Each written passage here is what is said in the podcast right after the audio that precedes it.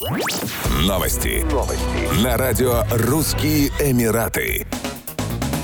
Управление здравоохранения Дубая выпустило рекомендации по самоизоляции для зараженных вирусной оспой обезьян. К настоящему моменту на территории ОАЭ зафиксировано 13 случаев инфицирования. Утвержденным тестом для выявления оспы обезьян является мазок из горла методом ПЦР. В качестве альтернативы используется соскоб с кожи с помощью сухого тампона на наличие визикулярной жидкости. Пациенты с симптомами вирусной оспы обезьян должны изолироваться в отдельной комнате до получения результатов ПЦР-теста. В случае ухудшения самочувствия следует обратиться в ближайший медицинский медицинский центр или больницу. Зараженные должны оставаться на карантине дома или в стационаре в течение 21 дня и получать надлежащее лечение. Дома следует находиться в хорошо проветриваемом помещении и пользоваться отдельным санузлом. При себе следует иметь аптечку и градусник. В стационар направляются взрослые пациенты в стабильном состоянии, которые не имеют возможности проходить домашний карантин. Отмечается, что карантин длится 21 день, а симптомы могут проявляться в течение месяца.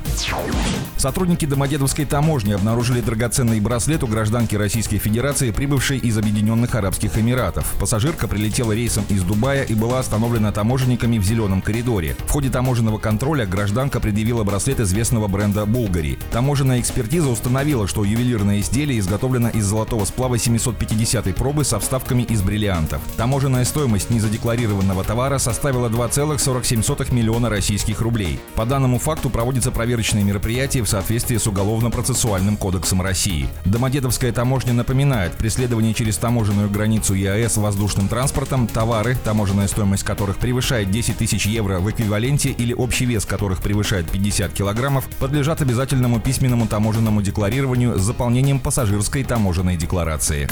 Еще больше новостей читайте на сайте RussianEmirates.com